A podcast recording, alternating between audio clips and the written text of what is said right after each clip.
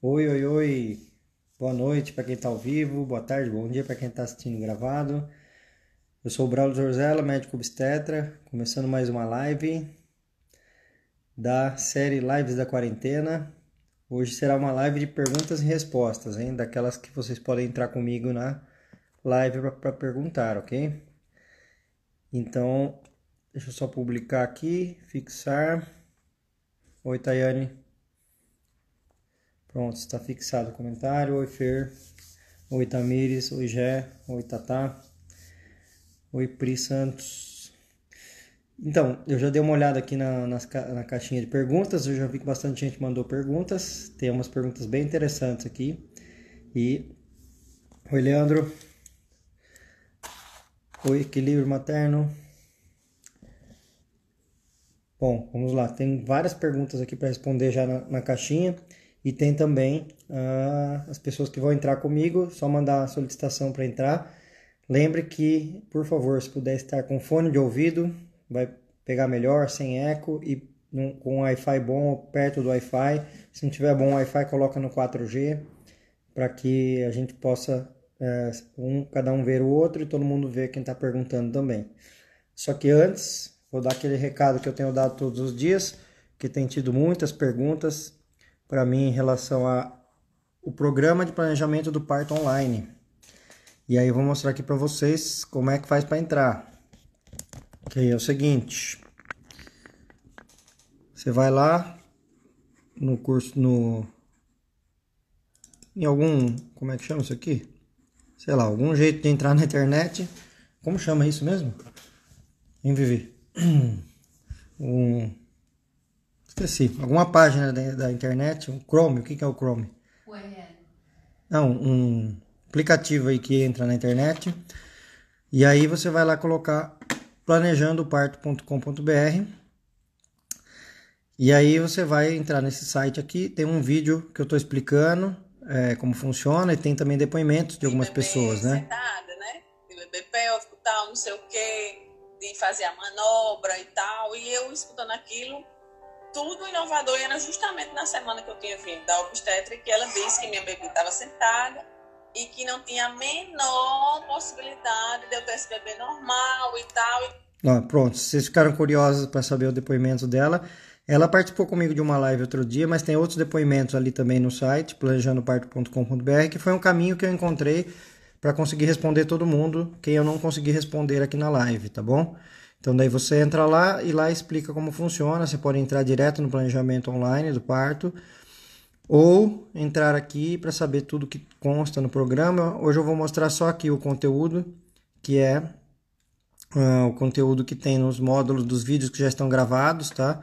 Então eu falo sobre a história do parto, falo sobre o que é normal na gestação e no parto, falo o que pode dar errado, né? Ou seja, as patologias Falo por que sentir dor, falo de dor do parto e métodos de alívio, tanto naturais quanto artificiais. Como sei que está tudo bem com o bebê? Tayane, obrigado. Navegador, exatamente. Você entra no navegador e coloca o endereço, é isso aí. Uh, inclusive a Tayane é a minha parceira aí que me ajuda no curso, ela tá aí, me deu esse help. Uh, como sei que está tudo bem com o bebê, ou seja, avaliação da vitalidade fetal, quem é capaz de me ajudar no parto, ou seja, equipe transdisciplinar, onde é o melhor lugar para ter meu bebê, eu falo dos sistemas de atendimento no Brasil, seja convênio, seja SUS, seja particular. Aí falo diferenças de parto normal e cesárea, para quem tem dúvidas. Falo o que é feito com o bebê quando ele nasce, ou seja, todo o atendimento ao recém-nascido na sala de parto. Daí eu falo o que é feito para ajudar no parto, o que pode ajudar no parto, então intervenções que possam ser necessárias. e por último, no último módulo, planejando o parto com as escolhas das gestantes, ou seja, a formulação do plano de parto. Então, uh, esses são os módulos, e aí se você entrar no programa, você tem acesso direto a esses módulos e com certeza isso tirarão várias dúvidas. Oi, Rafael Paulino, meu amigo, você também é lindo. E aí você pode entrar e lá com certeza você vai tirar muitas dúvidas que não deu tempo de eu responder aqui. Inclusive, daí eu faço também diariamente é, um esquema num, num, grupo fechado no Facebook que eu respondo todo mundo, além de a cada 15 dias 14 dias, né? Uma quinta-feira sim, uma não. A gente faz uma roda pelo Zoom para eu tirar mais dúvidas ainda. Então tem esses caminhos todos, caso eu não consiga responder as dúvidas aqui hoje, ok? Então agora vamos lá para a caixinha de respostas e perguntas e respostas. E aí eu já tinha visto uma bem interessante aqui. Ó, já apareceram várias outras aqui agora. Ó, essa aqui, ó, da Natasha. Ela perguntou: Como o obstetra sabe se o bebê encaixou sem entrar em trabalho de parto? Pretende esperar para ter parto normal. Bom, a questão é assim, quando é o primeiro filho, normalmente o bebê ele encaixa antes, né, de uma a duas semanas antes do parto. Então tem como obstetra saber apalpando a barriga, né? Vai lá com a mão lá embaixo, na, na bem na, para baixo do umbigo e dá para sentir se a cabeça está móvel ou está fixa. Se estiver fixa, é porque encaixou, né? Mas do segundo filho para frente, normalmente não encaixa antes do parto, encaixa só no dia do parto, na hora do parto mesmo. Né? É, e também, se for o primeiro filho, não significa que tem que encaixar antes, tá? Ou seja, essa questão de encaixar não importa em nada, tá? Para saber se vai ser parto normal ou não, tem que esperar chegar a hora, tá? E uma coisa que não pode é, se confundir é encaixar com o bebê estar cefálico, tá? Cefálico é o bebê cabeça para baixo, pélvico é o bebê com a cabeça para cima, tá? Encaixado é quando o bebê passou a bacia da mãe encaixou na bacia. Ele pode encaixar pélvico ou encaixar cefálico. Então, o encaixar não tem a ver com a posição do bebê. Mas não se preocupe com encaixar, porque não é isso que determina o parto, e sim a espera pelo parto, o amadurecimento do pulmão do bebê, que faz com que a mulher entre em trabalho de parto. Bom, então, deixa eu ver aqui quem que chamou para entrar. Hoje tem pouca gente, tem três pessoas, ó. Caliane Rocha, Priscila Reis e Aline Rocha. Então, como vocês três foram as três primeiras que entraram aqui, hoje tem pouca gente que pediu. Vou até anotar aqui, Caliane, Priscila e Aline. Então, se vocês três puderem ficar aí com, é, com o Wi-Fi bem do lado para funcionar bem e com uh, uh, fone de ouvido, isso vai ajudar bastante. Então, a primeira pessoa que eu vou chamar aqui é a Caliane Rocha. Já estou te chamando, tá bom? Adicionando. Pareceu que Caliane não pode participar. Então, não consegui chamar a Caliane, vou chamar outra pessoa. Esta outra pessoa, Aline Buzelli, que falou, estou pronta. Então, estou te chamando, Aline.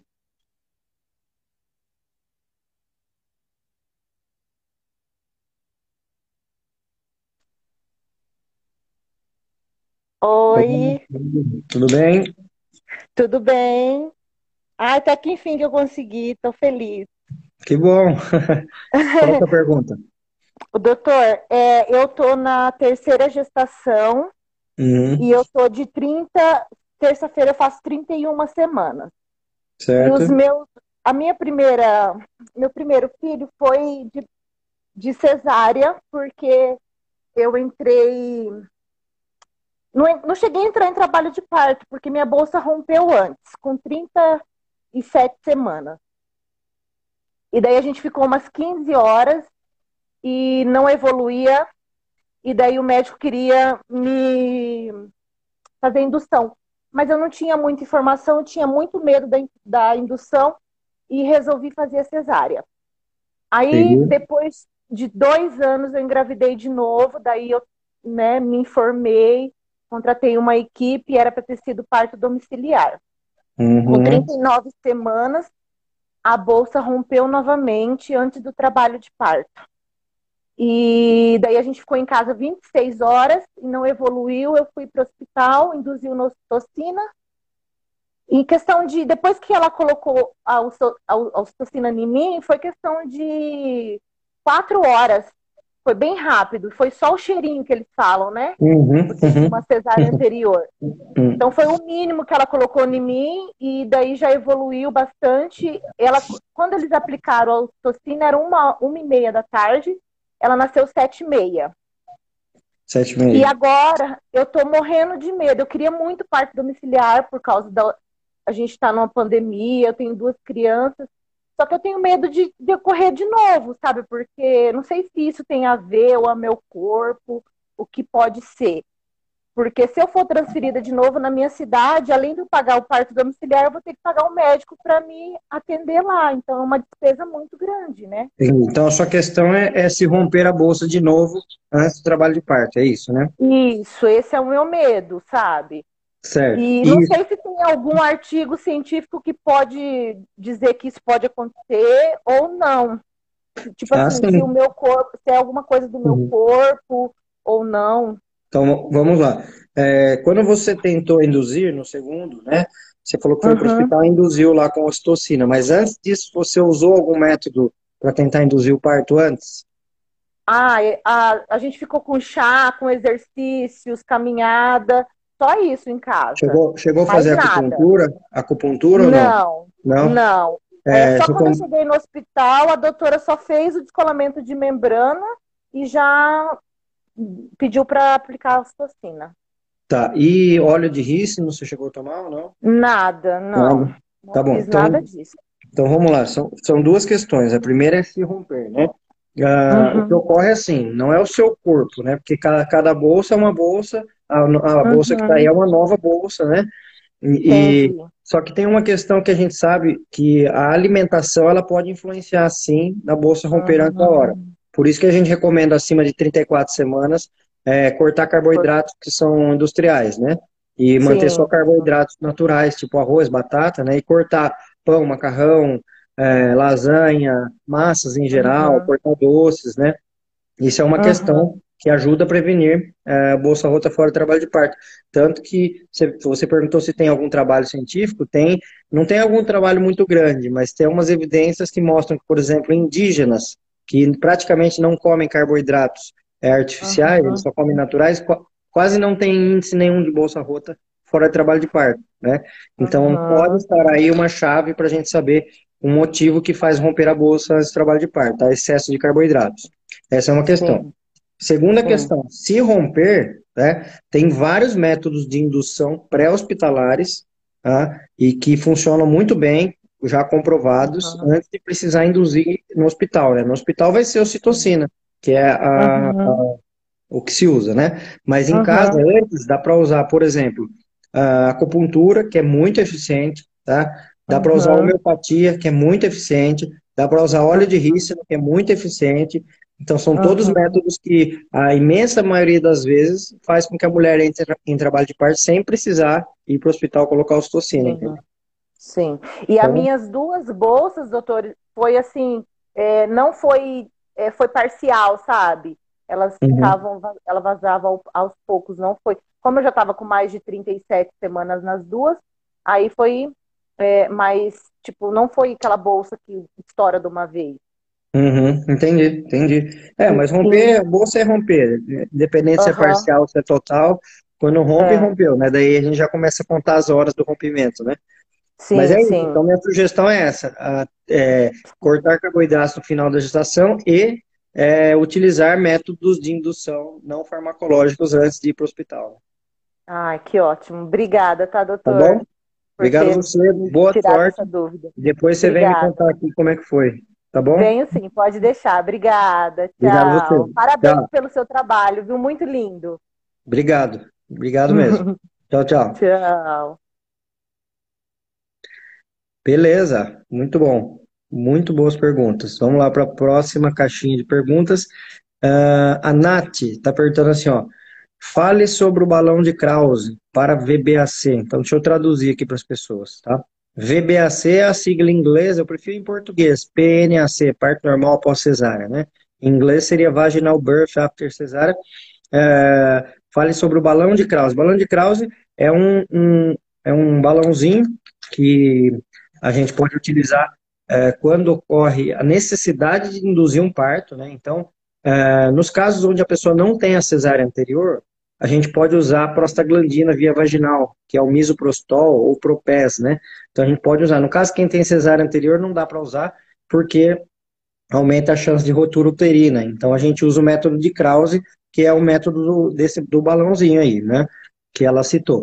Uh, o método ele é bastante eficiente, ele é um método que ele muitas vezes por si só desencadeia o trabalho de parto sem precisar fazer mais nada, tá? Esses dias teve um caso que algumas pessoas vieram comentar comigo, uh, de uma pessoa que estava com duas cesáreas anteriores e que a médica não quis usar o método de Krause, alegando que ele não funciona, né?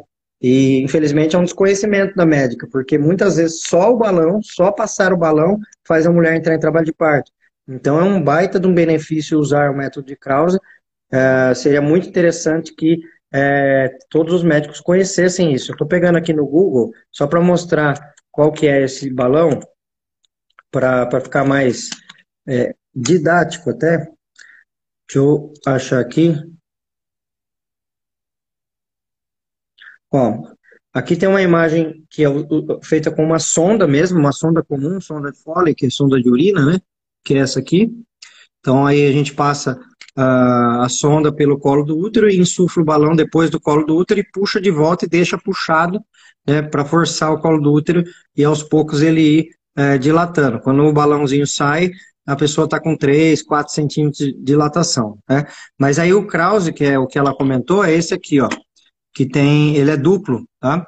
Então ele tem é, dois balõezinhos, um que fica por dentro do colo e outro que fica por fora do colo, tá? Naquele outro lá dá para colocar 50, 60 ml só de líquido, nesse aqui dá para colocar 80 ml aqui, 80 aqui, esse aqui ele é até mais eficiente do que o outro, apesar de que o outro é bastante eficiente também, tá?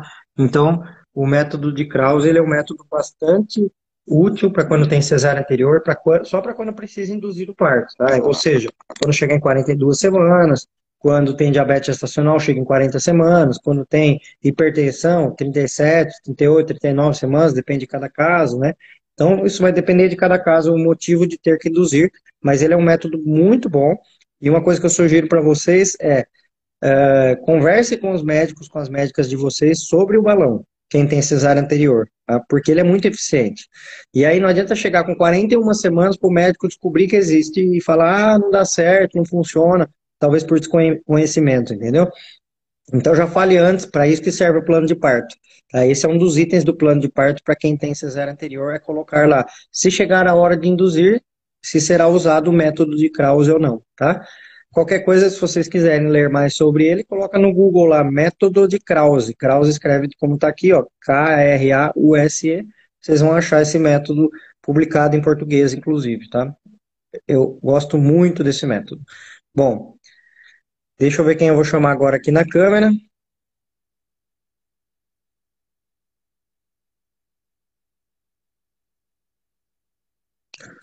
A Priscila Reis, que eu falei que eu já ia chamar estava aqui no, me esperando. Vamos lá, Priscila, estou te chamando.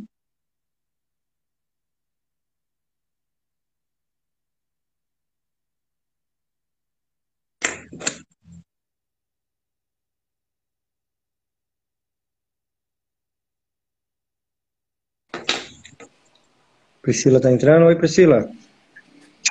Oi, boa noite, Bruno. Tudo bem? Tudo e você? Bem. Qual a sua pergunta? Braulio, vamos lá. É, com 14 semanas, hoje eu tô com 32 semanas. E com 14 semanas, a minha a médica do postinho de saúde me pediu para fazer a curva glicêmica. Hum. É, fiz a curva porque o meu primeiro exame de sangue tinha dado uma alteraçãozinha. Ah. Que ela já pediu a curva glicêmica logo de cara.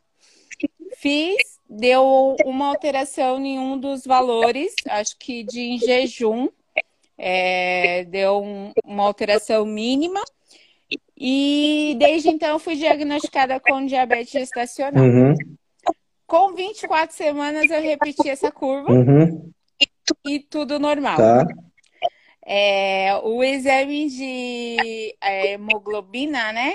Glicada, que é aquele dos três últimos meses, também dá normal. Faço destro, também tudo normal. Enfim, resumindo, eu fui atrás de uma é, materna infantil, né? Uma Nutri, ajustou a alimentação, tudo certinho. A minha dúvida é, é, eu estou, não sei se você conhece, eu comecei o acompanhamento também numa casa de parto, a Casa Ângela. E para as meninas lá, para as parteiras, eu expliquei todo o quadro, enviei todos os exames e para ela eu não tenho diabetes estacional, enfim. Uhum. E eu passo também pela médica do convênio e a, essa semana ela faltou falar para mim que eu não iria conseguir ter minha filha porque minha filha iria entalar na hora do parto. E se eu tivesse nessa casa de parto, eu poderia matar a minha filha. É, e eu fiquei com muito medo, né? Porque a gente tem medo dessa, dessas coisas. E a minha neném tá com percentil no percentil 90. Hoje eu, tô, eu fiz a ultra com 30 semanas, ela tava com, no percentil 90, 2 quilos e pouquinho, acho que 2 quilos e 48. Tá. Vou repetir essa ultra, porque o médico acho que não fez muito legal. Tipo, lá em cima ele colocou que o líquido estava normal, mas lá embaixo ele colocou um valor absurdo de, de líquido que ultrapassava. Então, vou repetir a ultra para ver como que tá. Mas realmente parece que ela é uma bebê grande. Uhum. E aí eu queria saber o, os reais riscos, né, que, que eu corro escolhendo ter nessa casa de parto, porque eu faço os 10, dá tudo normal. Então, assim, em teoria, não tá indo mais açúcar que deveria para bebê, porque tá controlada, tá normal. E eu tô perdida. Bom, vamos lá. Uh, quando você fez a primeira uh, uh, medida e deu alterado, né? É, você lembra o valor que deu? Deu 109 em jejum. Tá, e depois quando você fez a curva glicêmica, a primeira medida da curva glicêmica deu quanto? Ah, não. O, o valor alterado que deu do exame de sangue foi 115. Tá. O primeiro exame de sangue. E a curva, o primeiro, a primeira alteração foi 109. Tá. Então vamos por, vamos por partes. Primeiro vamos falar do diagnóstico, depois a gente fala da conduta, né? O que tem que ser feito. Uhum. Para a gente considerar um diagnóstico de diabetes gestacional, basta uma medida alterada na gestação que já é diabetes gestacional. Esse é o diagnóstico, tá? Só que aí Sim. existe é, dentro de todas as diabetes gestacional a pessoa que está mais controlada possível e a menos controlada possível, certo? Então, o fato de é. ter o diagnóstico não significa que está todo mundo no mesmo, mesmo balaio, tá? Bom, aí o que acontece? Para que, que serve ter o diagnóstico de diabetes? Para adequar a dieta, porque não faz mal para ninguém adequar a dieta. É, então, a conduta para diabetes gestacional é acertar a dieta, né? Então, por isso que não faz mal é, é, um, colocar o diagnóstico de diabetes gestacional em, todo mundo que tenha um valor alterado, desde que a pessoa coloca esse diagnóstico e a que receba entenda o que isso está querendo dizer, tá? Que a princípio é só para fazer dieta, é, se consegue complementar com atividade física melhor, e depois disso seguem os controles, né? Que são os destros que você faz, as verificações do peso do bebê e do líquido amniótico. Quando está tudo muito controlado, muito controlado, que seria muito controlado? Bebê abaixo do percentil 90, é, o, o ILA abaixo de 18 e os valores da glicemia dando bons, né, é possível até chegar em 30, em 41 semanas de espera, tá? Quando está tudo descontrolado, líquido aumentado, bebê aumentado, é, valores dando alterados, precisa de uma, de uma espera até 37, 38 semanas e não muito mais que isso, tá? Então, o, na casa de parto, elas são muito criteriosas e muito bem é, é, rígidas com as regras do que pode e que não pode lá. Então, se elas liberarem para você ter o parto lá, você não está correndo um risco a mais porque você está dentro das regras de, quem pode ter parto lá, né? Então, uh, o que vai determinar se tem maior ou menor risco são os próprios critérios da casa de parto para você poder ter o bebê lá, tá? Aí, então, é, logicamente que elas não iriam ser responsáveis de, de permitir que você tivesse o bebê lá se tivesse um risco a mais, tá? Mas aí, vamos pensar na diabetes descompensada. Qual o risco que uma pessoa corre? Tá? Ela corre um risco de o bebê ter uma desproporção cefalopélvica, que é o bebê não ter passagem, tá? Aí o que tem que fazer é uma cesárea, não tem outro jeito, tá? E aí, se isso acontece numa casa de parto ou de parto normal, é só transferir para o hospital e fazer cesárea no hospital, não tem outra solução, tá? E o outro risco que existe é o pós-parto, depois o bebê ter hipoglicemia. né? Então, por isso que tem uma verificação maior da glicemia do bebê depois que ele nasce, fazendo o destro, picando o pezinho do bebê para fazer o destro, entendeu? Então, assim, o que eu acho é, você tem o diagnóstico, você tem que fazer a dieta e atividade física e controlar.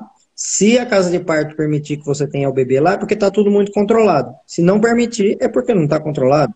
Né? E aí, então, daí você já vai ser mesmo direcionado para a equipe do hospital. Ah, só que uma coisa que eu já sugiro para você é essa médica que falou essa história aí, ah, que o bebê vai ficar entalado e tudo mais.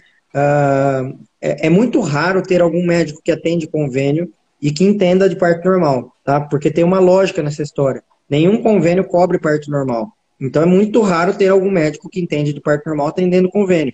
Então, logicamente que o, o, palpite de médicos de convênio muitas vezes estão voltados a, a cesárea, que não vai dar certo parto normal. Eles não acreditam muito em parto normal porque eles não veem muito isso acontecer. Você pega os índices de convênio, são todos acima de 90% de cesárea. Então, não dá para pegar opinião. Ah, é como se você fosse no cozinheiro italiano perguntar como é que faz comida japonesa. Vai, ele, vai, vai falar que a comida é ruim, que não serve, que tem que mudar para a comida dele. Né? Entendi. Certo? Tá certo, então, Braulio. Muito obrigada, viu? Boa sorte aí. Espero que tudo fique normalizado aí para que você possa ter na casa Ângela, caso não puder, que você tenha uma equipe consciente para conseguir te atender no hospital. Obrigada, Braulio. Obrigado a você. Me conte depois. Boa noite. Tá? Pode deixar que eu volto para contar. Tchau, tchau. tchau, tchau. Bom, vamos lá. Gente, eu estou vendo bastante gente fazendo perguntas aqui. E lembrando que as perguntas que eu respondo são as perguntas na caixinha de perguntas, tá? Que é justamente para todo mundo poder ver a, a pergunta que eu estou respondendo. Uh, então, tem que mandar a pergunta pela caixinha. Ok? Então vamos lá na caixinha de perguntas. A Tamires está perguntando: rompimento de bolsa é uma violência obstétrica? Quando ela se torna necessária? Bom, violência obstétrica ela não, não é, é, é caracterizada por algum procedimento em si mas sim pelo o que, o que leva a fazer esse procedimento, o conjunto de coisas que levam à decisão desse procedimento. Por exemplo, romper bolsa pode ser violência obstétrica ou pode não ser. É né? a mesma coisa, porque nos casos onde é necessário o rompimento de bolsa, não vai ser uma violência obstétrica se for indicado. Se a mulher for informada disso, aceitar isso, a equipe souber por que está fazendo e fizer isso, isso não vai ser violência obstétrica, né? Então, nos casos, por exemplo, no final do parto, onde o bebê está encaixado de uma forma inadequada, em alguns casos pode ser que romper bolsa ajude, tá? Em alguns casos de indução também pode ser que ajude a romper a bolsa para que o parto continue, né? Mas na imensa maioria das vezes não vai ser necessário romper bolsa. Então, quando for de uma forma desnecessária, aí sim é uma violência obstétrica. Quando for de uma forma que não informou a mulher, e não perguntou para ela e foi lá, opa, rompeu a bolsa, ai, sem querer. Não, isso é uma violência obstétrica, né? Então, a questão é conversar sempre e definir e decidir juntos, né? Diferente de outros procedimentos, por exemplo, como a manobra de Cristeler, que é aquela de empurrar a barriga para o bebê nascer. Aquela sempre será uma violência obstétrica, porque não tem nenhuma indicação de que ela seja feita, inclusive ela é uma manobra considerada proibida hoje em dia. Bom, Vamos lá, vou chamar agora. Bom, a Giovana Rossi, que falou que estava pronta aqui. Vou te chamar, tá, Giovana? Deixa eu só achar você aqui. Tá aqui, ó. Giovana Medeiros Rossi. Estou te chamando.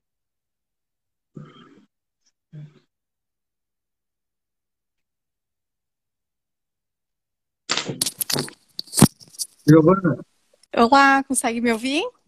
Sim, tudo bem? Tudo bem, doutor, e você? Tudo. Qual a sua dúvida? Então, eu tô grávida, faço 28 semanas amanhã.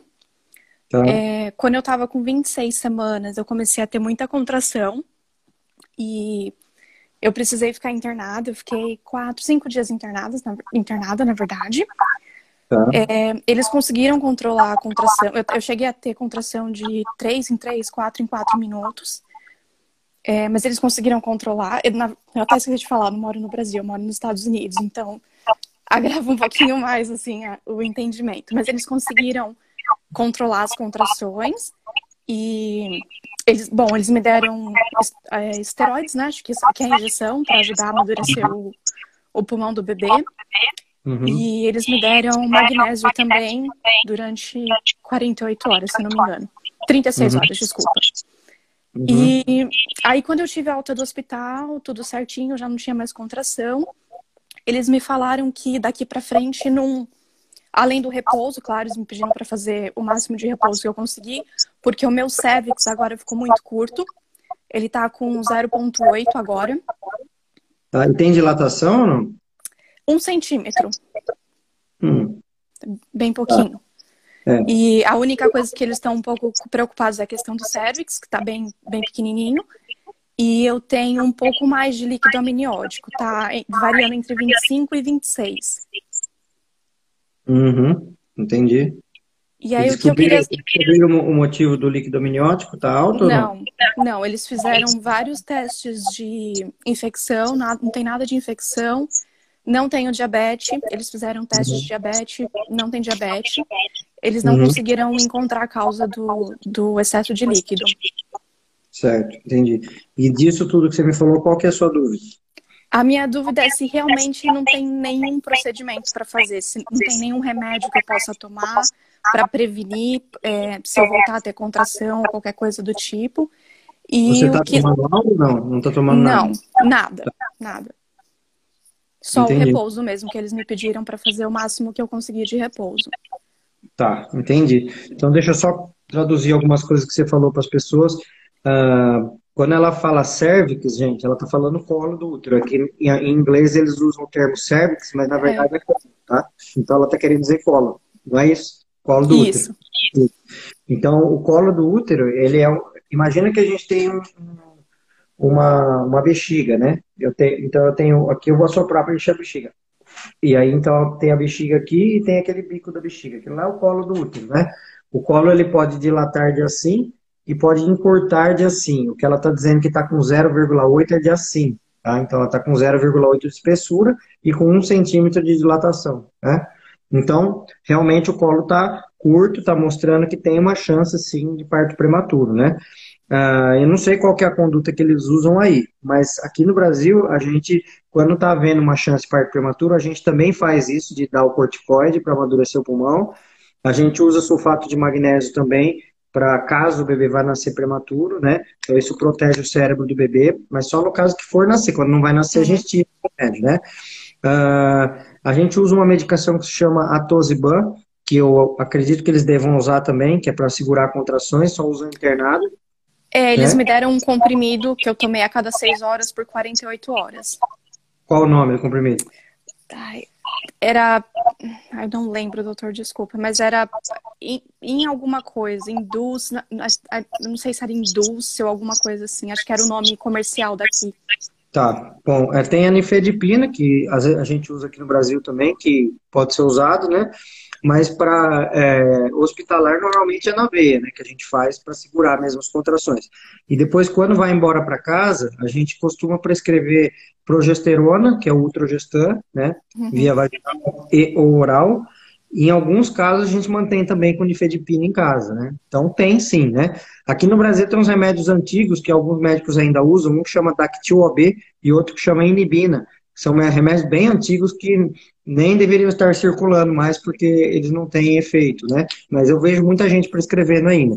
Então, esse Dactil-OB e Inibina são bem antigos. Mas a Ultrogestan e a Nifedipina são medicações interessantes. Obviamente que eu não vou poder te prescrever por aqui isso, né?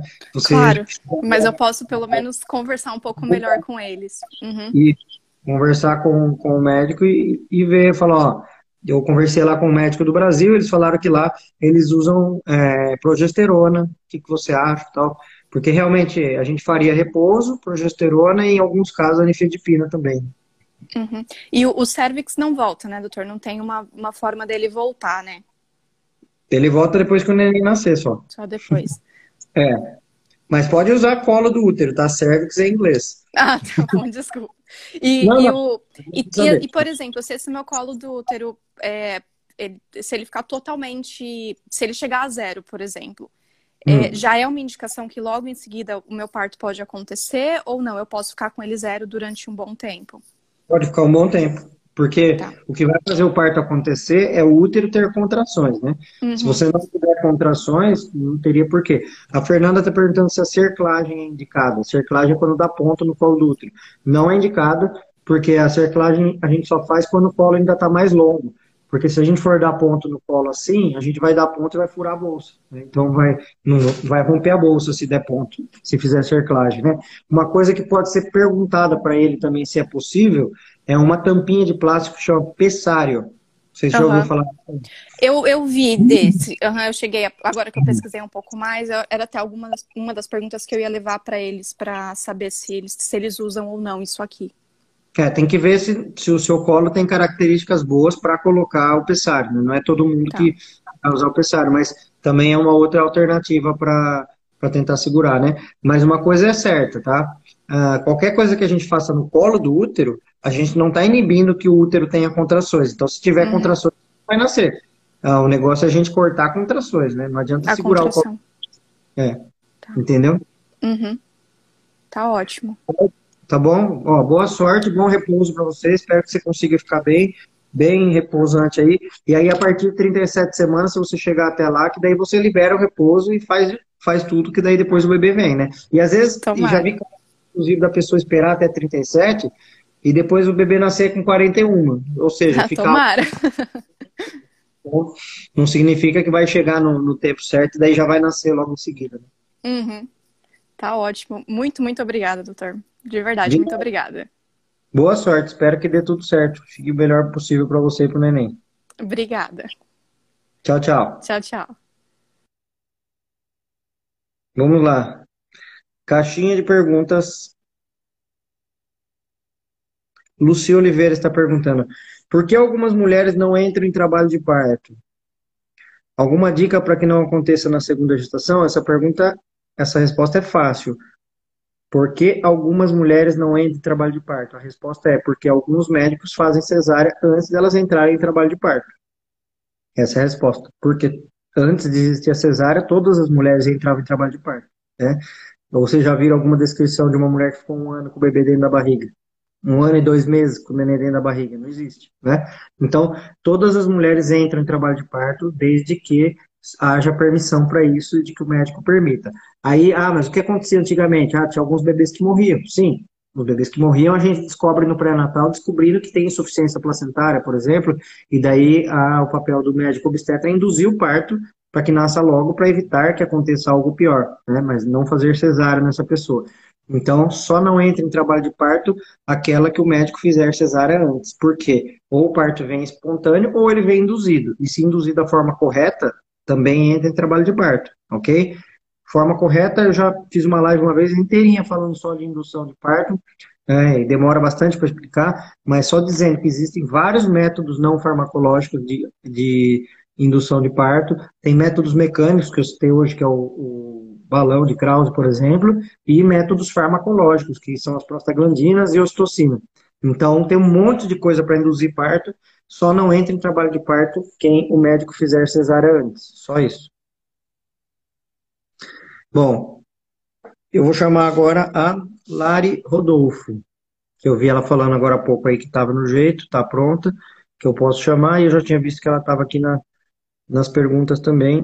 Cadê você, Lari? Aqui, ó, já achei. Depois eu vou chamar a Carol Albertini. Lari, pronto. Estou te adicionando.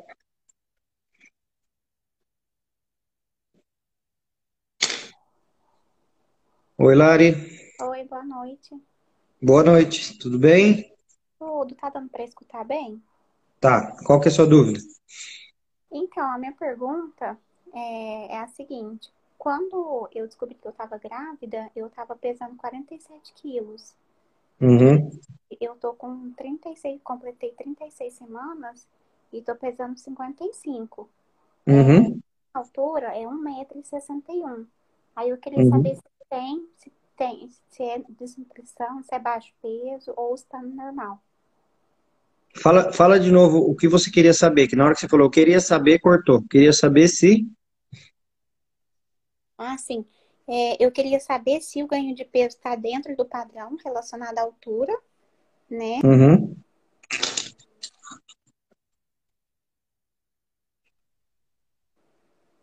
Tá, entendi. E me fala uma coisa, que eu, eu vou te fazer uma pergunta. Uh, antes de eu responder se está certo, se está errado, qual, qual está sendo a sua preocupação com, a, com esse peso? É, alguém te falou alguma coisa que está errado, que está demais, que está de menos? O que, que te falaram? Porque eu estou sentindo que você está é preocupada com esse assunto. Tô, é porque todo mundo que me vê fala Ai, que eu estou muito magra, que geralmente mulher grávida incha, que mulher grávida ganha peso. Mas assim, a preocupação maior é essa, porque onde que, assim, eu, eu, onde que eu vou, por exemplo, às vezes se eu tiver que fazer alguma coisa, aí a pessoa me vê e fala, nossa, você tá muito magrinha. Aí, aí minha imaginei. Eu imaginei que fosse isso. Então, antes de eu te responder se está certo ou se está errado, eu vou fazer uma outra pergunta para você.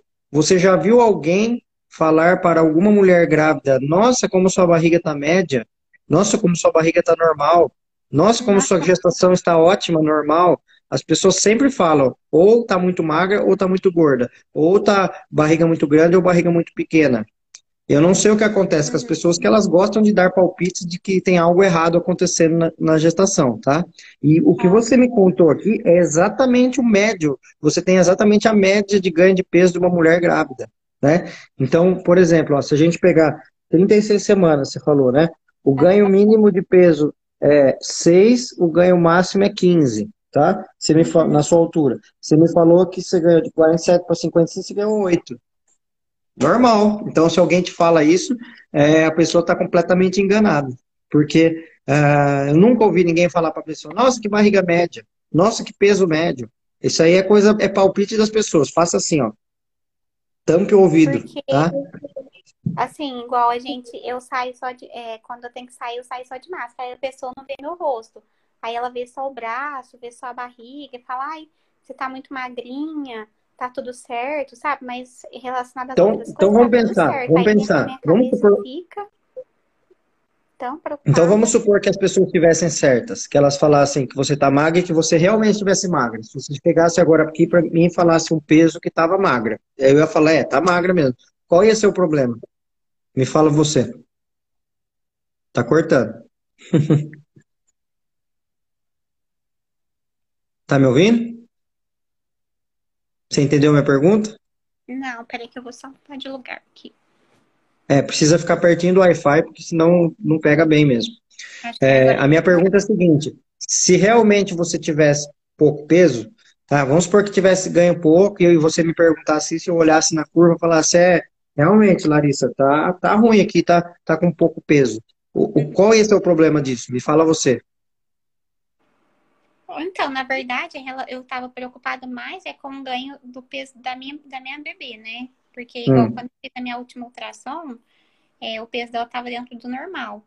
E agora uhum. eu vou ter uma nova ultrassom dia 14. Aí eu já fiquei preocupada que ela tá com baixo peso, sabe? Porque a tá. minha preocupação maior foi ela, no caso. Então, mas olha só, é, você é uma pessoa que você falou que engravidou com 47 quilos, né? É. Então você é uma pessoa magra, né? Se sua bebê nascer com 2,6 kg, 2,8 kg, tá ótimo, é uma bebê proporcional a você, né? Então, mesmo que dê peso baixo da neném, muito, muito provavelmente não vai ser baixo, abaixo da curva normal, né?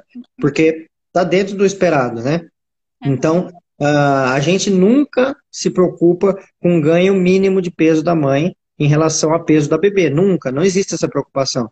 A preocupação de pouco ganho peso da mãe é a mãe ficar muito magra depois e ficar desnutrida depois que nasce o bebê. Tem nada a ver com o bebê. Tá?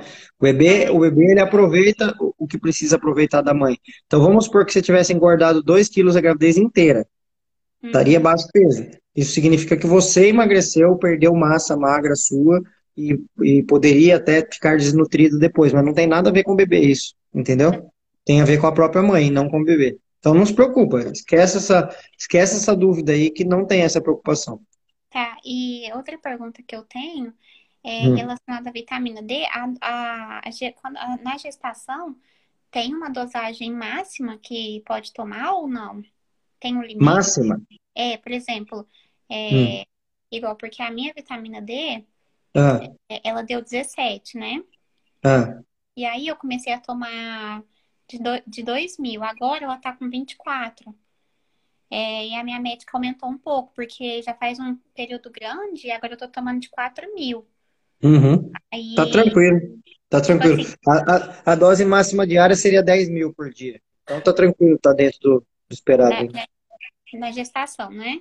Na gestação. Uhum. Não, não, não, que, não que não possa tomar mais. Eu acompanho uma gestante, por exemplo, que ela faz um tratamento específico por outro motivo, que ela toma 80 mil de vitamina D por dia mas por, outro, por, por outra patologia. Então, ah, não é que não pode tomar mais que 10 mil, mas é que se for só pela correção da vitamina D, é, até 10 mil está de ótimo tamanho, né? Então, você está tomando 2 mil, 3 mil, 4 mil, 5 mil, está tudo dentro do, do normal, do esperado. Está né? indicado, então, né? É isso. Certo? Então tá certo, então. Então tá bom. Fica tranquila que seu peso tá ótimo você está bem. Tanta mulher gostaria de conseguir só engordar 8 quilos na gravidez, não consegue. Você tem que dar graças a Deus que está conseguindo. Porque, igual, nem, nem chá, nem nada, eu não enchei, sabe? Aí eu fico preocupado, aí todo mundo tem e eu não, né? Por que, que eu seria diferente? Hum, não, o, o, inchar na gravidez é comum, mas não é normal. O normal é não inchar, tá? É comum, tá. muita grávida incha, mas o normal é não inchar. Ah, certo? Então, então, tá, então tá bom. Obrigada e boa noite. Tá, Joia. Obrigado a você. Boa sorte. Tchau, obrigada. Bom, beleza. Vocês, vocês ouviram, né, gente? E tanta gente que tem essas questões, isso é o que eu já falei várias vezes aqui, né? Que muitas vezes as pessoas ficam colocando minhoca na cabeça das pessoas sem necessidade e levantando lebres de coisas que não precisam, né? Gravidez é natural. Se a mulher está grávida, é porque o corpo dela está mostrando que funciona, que ela tem ótima saúde a ponto de gerar outra vida, outro bebê. Gravidez é, é, natureza, é fisiologia, não é doença. Então, a imensa maioria das vezes está tudo muito bem, tudo normal. O ganho mínimo para o ganho máximo de peso tem uma amplitude gigante, tanto da mãe quanto do bebê. Então, tem ah, amplitudes grandes entre os mínimos e os máximos de normalidade. A imensa maioria das pessoas cai dentro das curvas normais, né? as patologias são as exceções, né? Vocês viram que no começo eu falei, ó, lá no programa de planejamento do parto, tem um, um capítulo lá que é o capítulo, quer ver? Deixa eu até mostrar de novo aqui para vocês, que rapidamente que eu já vou chamar outra pessoa para conversar. Calma aí que tá entrando, por que que tá demorando? Ó, eu falei para vocês, tem aqui o, o programa tal, daí aqui para baixo tem o, os módulos, daí vocês lembram que eu falei assim, ó, nesse módulo aqui tem o, ó, tudo que, que é normal na gestação, que daí eu falo isso que eu estava falando agora. É um capítulo inteiro falando de fisiologia, gestação e parto, tudo que é normal. E depois, no capítulo 3, eu vou falar o que pode dar errado, ou seja, patologia. Mas o 3 já é exceção, né? O que pode dar errado. A imensa maioria das vezes dá certo. Faça uma, um exercício aí com você mesma e pense o seguinte. Uh, quando não existia medicina, quando não existia assistência ao parto, quando não existia obstetrícia, por exemplo, dava mais certo ou dava mais errado? Pensa isso aí na sua cabeça.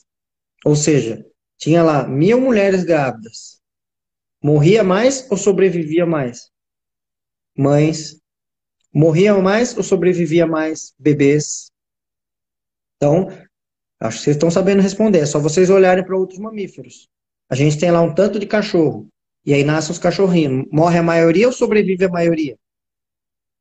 Tanto de gato. Morre a maioria ou sobrevive a maioria? E, e, assim por diante, nos outros mamíferos. Os mamíferos que deram certo no planeta Terra e que não estão em extinção, o ser humano é um deles, eles dão mais certo do que errado. Então, a imensa maioria das vezes as coisas dão certo e a exceção é que dá errado e a medicina surgiu para corrigir a exceção, tá? No caso da obstetrícia, é a mesma coisa, tá? Bom, eu vou chamar agora a que eu falei que eu ia chamá-la. Já sei, tá aqui. A Carol Bertin. Tô te chamando, Carol.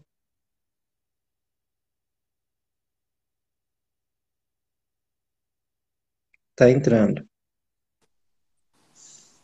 Oi, Carol. Oi, oi, Braulio, tudo bem? Tudo você? Também. A minha dúvida é em relação à datação da gestação. Hum. Eu fiz o primeiro ultrassom é, para datar a gestação, eu estava de seis semanas e seis dias. E aí, tá. no primeiro ultrassom, deu sete semanas e dois dias. Tá. Aí, tudo bem, a gente falei com a minha obstetra, a gente ia seguir a data da última menstruação mesmo. Só que, que é aí, no primeiro... Que é seis semanas e seis dias. Não, qual a data da última menstruação? 15 do 3. Tá. É. Aí, no primeiro morfológico, quando eu fiz, deu. Eu fiz com 12 semanas e 2 dias. E lá uhum. já deu 13 semanas e 5 dias, ou seja, acho que 9 dias a mais. Uhum. E eu, e eu não voltei ainda na obstetra. Por conta da pandemia, uhum. a gente está fazendo consultas mais espaçadas. Aí eu queria, fiquei meio perdida em relação ao impacto dessa diferença no final da gestação, se precisar de alguma indução, etc. Tá, sua pergunta é ótima porque muitas vezes ocorre erros, né? Até mesmo por, pelos médicos de é, ir adotando novas datas lá para frente e aí vai deixando Sim. o bebê cada vez mais velho, né? Uh, uhum, quando, quando, você fez o ultrassom de seis semanas e seis dias, tá? Uh, vamos entender o propósito dele. O propósito dele é confirmar que a pessoa está grávida, confirmar uhum. que é um bebê só, para ver se é gêmeo, se não é, né? Sim. Confirmar que está dentro do útero tá? E, e, fazer uma medidinha que chama CCN, que é comprimento crânio-nádega, tá? Sim. Porque na fase de 6, 7 semanas, o bebê, ele é um embrião ainda, né? Quando vai fazer o morfológico, não é mais embrião, já é feto. Feto tem braço, pé, cabeça, tudo. Então, quando é a fase do embrião, a altura do embrião, ou seja, o comprimento do embrião, ele é muito fiel ao tempo que está. Tá? Então, quando a gente mede lá e deu compatível com a menstruação, que foi o seu caso, deu compatível, significa que a menstruação está correta, né? E aí qual que é a ideia? Imagina a linha do tempo, menstruação, você teve uma ovulação 14 dias depois, se você tivesse engravidado exatamente no 14º dia, esse primeiro ultrassom ia bater exatamente igual a conta, ia ter dado seis semanas e seis dias, tá? Sim. Como deu sete semanas e dois dias, significa que você engravidou três dias antes do 14 dia, você engravidou no 11 tá? Sim. Só que tá dentro do período menstrual, tá dentro do período fértil, e isso uhum. só serve para não precisa ajustar nada disso, dá para considerar a menstruação, Sim. dá para considerar uh, isso como válido e essa idade gestacional como válida. Aí, por exemplo, Sim. o dia que fez o, o, morfológico e deu, no dia que você estava com 12 semanas e 2 dias e deu 13 semanas e 5 dias, significa só que o bebê era mais comprido e não que ele era mais velho. Tá, mas que não, não, não, indica nada, por exemplo, de uma diabetes gestacional. Vai, vamos supor. Não, por enquanto não, por enquanto está tá dentro da margem, né? Tá, ah, aí, tá. aí, até porque a diabetes gestacional nessa fase ainda não influencia tanto o bebê ganhar peso. Entendi, o ganho de peso entendi. é mais não, entendeu? Entendi. Mas aí, por exemplo, vamos supor que você faça um ultrassom de 28 semanas e de 30 semanas. É que o bebê está maior, mas não que ele ficou mais velho. Se tá. fizer um ultrassom de 34 e der 38, um bebê é grandão, tá muito maior, mas não que ele ficou mais velho. Então, não. Entendi. Você entendeu? Então não deve ser usada essa data para deixar o bebê mais velho, mas sim para ir é, também na biometria. Desculpa, só uma coisa. Nesse morfológico é muito comum acontecer isso. Muito, muito comum. Acontecer no morfológico, dar um pouquinho maior o bebê e depois ter um ajuste mais para frente. Então, provavelmente a conduta da médica vai ser manter a, a data da última menstruação mesmo. Se a médica segue baseada em evidência, sim. Agora, tá. se ela não segue, não. Porque não, eu já vi muito a médica mudar a data. Daí, e mudar a data. Não, não precisa falar qual que é a, nem qual é a médica, tá? Mas, não. por exemplo, se for uma médica que ela tem uma intenção de cesárea, normalmente elas vão mudando a data para ir é, antecipando e chegando logo à época da cesárea. Agora, Sim, quem tem evidências vai é, deixando a data da menstruação, que é o correto. É que, é que como a data prevista de parto é 20 do 12, eu também tenho receio desse, desse adiantamento aí para as festas de final de ano, né? Então, então daí posso fazer uma pergunta? Não fale o nome da médica, tá? É... Não, mas fica tranquilo que ela é, da, ela é sua amiga, é tranquilo. Ela é da linha da humanização ou não? Sim, é. sim, sim, é. Sim. Então, então ela não vai mudar a data e ela não vai se importar se é 20 de dezembro ou não. E, e se ela é uma pessoa que trabalha com humanização do parto, ela inclusive vai falar com você na época, se ela não puder algum dia, Natal, Ano Novo tal, é, a pessoa vai, vai ter alguém no lugar dela. Normalmente é, já todo tem, mundo. Já tem equipe de backup e tudo, tá tudo alinhado. É isso. Beleza. Tá bom. Então tudo bem. Tá bom? Obrigada, viu, Braulio? Parabéns pelo trabalho. Obrigado e boa sorte para você. Se você puder, Obrigada. quando depois vem me contar aqui como é que foi. Pode deixar. Obrigada, viu? Tchau. Tchau. Bom, vamos ver se dá tempo ainda de mais alguma caixinha de perguntas aqui. Ó, Érica Sapaterra está perguntando: engordando um quilo por semana na reta final, é normal? 1,60m, 69 quilos. Pressão ok, diabetes ok, sim, um quilo por semana, normal. É, no final da, da gravidez é normal, uh, com 1,60m, é normal engordar de 8 a 16 quilos. Então tem uma, é uma margem bem grande né, de ganho de peso. Não, não tem tanta preocupação. Peso é uma das menores preocupações na gestação. A gente se preocupa mais com peso é, quando a pessoa está inchada, porque o inchaço pode ter a ver com pressão alta, mas não pelo peso em si que tem na balança, entendeu? E sim pelo fato de ter é, é, é adicionado muito, uh, muito líquido, né? E estar muito inchada e ter a ver com pressão alta. Então a preocupação nossa com peso é muito mais nesse sentido do que o ganho mesmo, né? De peso.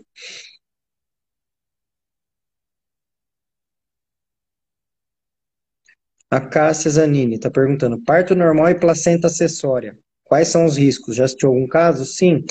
Para quem não sabe que é placenta acessória, ou placenta suscenturiada, ou lobo acessório, é uma placenta que ela tem como se fosse uma pequenininha ali, uma irmãzinha gêmea dela, é, extra, né?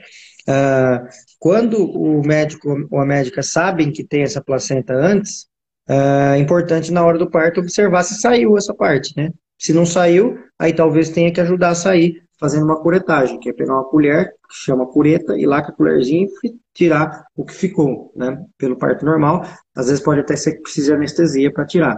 Uh, mas o que ocorre, já aconteceu comigo mais de uma vez, né? É, de não ter sido visto isso no ultrassom, tá? Porque não é fácil de ver isso no ultrassom. E aí sai a placenta, e aí depois a gente não fica sabendo, depois de dois, três dias a pessoa tem um sangramento, a gente pediu ultrassom, daí vê que tinha um pedacinho da placenta lá, e daí ir lá tirar, tá? Já aconteceu isso, principalmente quando eu atendia no SUS, que às vezes não tinha tanto acesso ao ultrassom, e aí você não via lá que tinha essa placenta acessória e não descobria, né? Mas não é uma, uma coisa de outro mundo. Uh, recentemente eu tive um caso que aconteceu isso, mas a pessoa que eu atendi, quando ela veio comigo, ela não me trouxe os ultrassons da gravidez dela. Eu pedi bastante para ela, inclusive. Eu falei, oh, me traz, me traz que eu preciso ver, me traz que eu preciso ver. E não trouxe. Eu não sei se está anotado lá ou não. Eu só sei que eu fui descobrir dois dias depois do parto que tinha ficado uma placenta acessória porque eu não tive acesso aos ultrassons, né? Mas é, é aquilo, dá um transtorno, porque tem que fazer uma curetagem depois, tem que uh, tem todo um transtorno para a pessoa, para a mãe, para o bebê, para todo mundo, mas uh, em geral, quando se sabe no pré-natal é melhor, como é o seu caso, você já sabe, então uh, a médica com certeza vai ficar de olho nisso na hora é, depois do parto, tá? Bom, gente, estou chegando ao final de mais uma live e queria agradecer a todo mundo que participou comigo, queria agradecer a Aline, Giovana, a Priscila, a Lari e todas as que fizeram caixinhas de perguntas. Quem eu não pude responder, quem eu não consegui responder, vocês já sabem, tem o caminho lá no Planejando o Parto. Tá? Aproveitem de mim esse mês, que esse mês eu estou de férias do consultório, eu não tenho consultas para atender, não tenho parte para atender, eu só vou estar trabalhando online. Então, podem aproveitar de mim e fazer perguntas para mim, tá? O caminho é entrar pelo programa, tá? Por que, que eu preciso que você entre pelo programa? Deixa eu explicar rapidamente. Porque no programa eu estou fazendo um levantamento, inclusive, de todas as pessoas que estão fazendo esse planejamento online comigo, o qual era o planejamento anterior do parto, para depois saber como foi o parto, quais os resultados, para eu saber qual o índice de parto normal que está tendo na turma toda que está fazendo planejamento, entendeu? O que eu quero saber também, eu quero saber esses números, tá? Já tem 184 pessoas que entraram no Planejando Parto, e eu quero ter esses números depois de quantas pessoas que tiveram parto normal, quantas tiveram cesárea, se essas informações minhas estão sendo úteis para as pessoas terem, é, aumentarem índices de parto normal, diminuírem índices de intervenção. Então, por isso que eu preciso que entre através do programa, que é o planejandoparto.com.br, tá? Você vai ver lá como funciona, eu já expliquei no começo dessa live.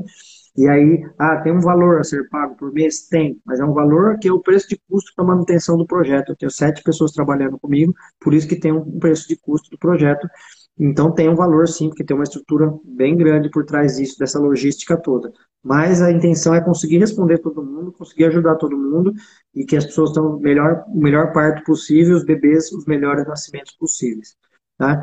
Estou por aqui, semana que vem, todas, todos os dias às 18. Eu acho que na segunda-feira vai ser às 19, pelo que eu estava vendo aqui no calendário.